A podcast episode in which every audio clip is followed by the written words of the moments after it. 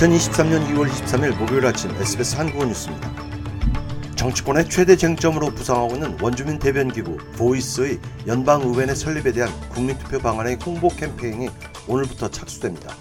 이른바 Yes 캠페인으로 통칭되는 해당 홍보 캠페인은 원주민 대변기구 Voice를 헌법기구로서 의회에 신설해야 하는 역사적 당위성 등을 역설하게 됩니다.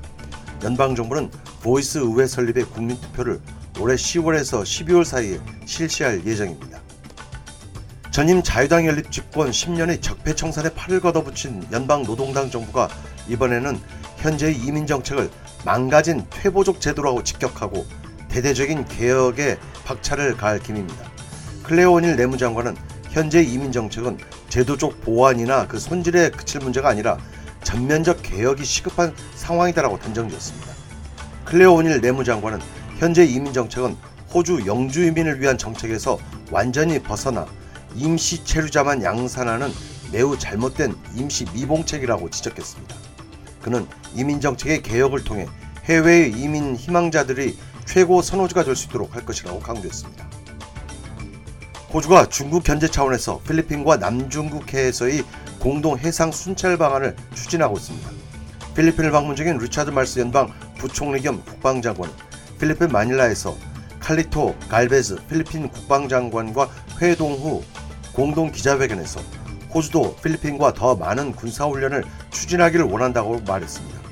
이어 그는 남중국해에서 합동 순찰 가능성에 대해 논의했으며 곧 결실을 보길 희망한다고 덧붙였습니다. 러시아를 방문한 중국 외교사령탑 왕이 공산당 중앙정치국 위원이 블라디미르 푸틴 대통령과 만나 두 나라의 협력 증진 방안을 논의했습니다. 푸틴 대통령은 특히 국제 정서가 어렵다며 양국 협력은 국제 정세 안정을 위해 매우 중요하다고 강조하고 시진핑 주석의 조속한 러시아 방문을 강력히 희망했습니다. 미국 중앙은행 연방 준비 제도가 다음 달에도 기준금리를 0.25%포인트 추가 인상할 가능성이 큰 것으로 보입니다.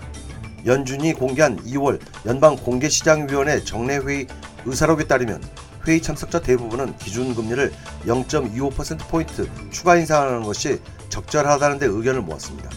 특히 많은 참석자가 긴축 정책을 언제까지 유지할지 여부에 대해 검토하면서도 기준금리 인상 속도를 늦추는 것이 앞으로도 경제 상황 개선 여부를 평가하는데 적절하다는 의견에 동의한 것으로 확인됐습니다.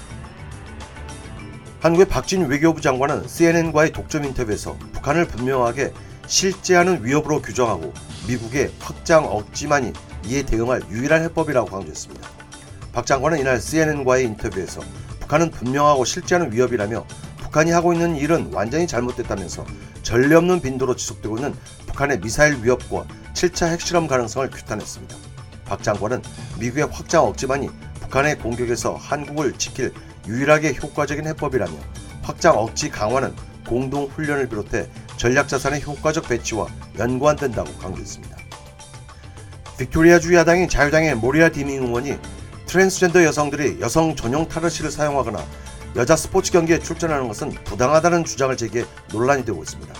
모이라 디밍 의원은 또 성별에 기초한 권리를 법적으로 복원할 것을 정부 측에 촉구했습니다.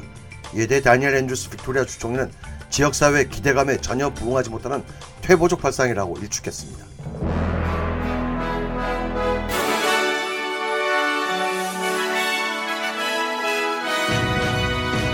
이상 오늘 오전 SBS 간추린 주요 뉴스였습니다. 뉴스 headlines 마칩니다.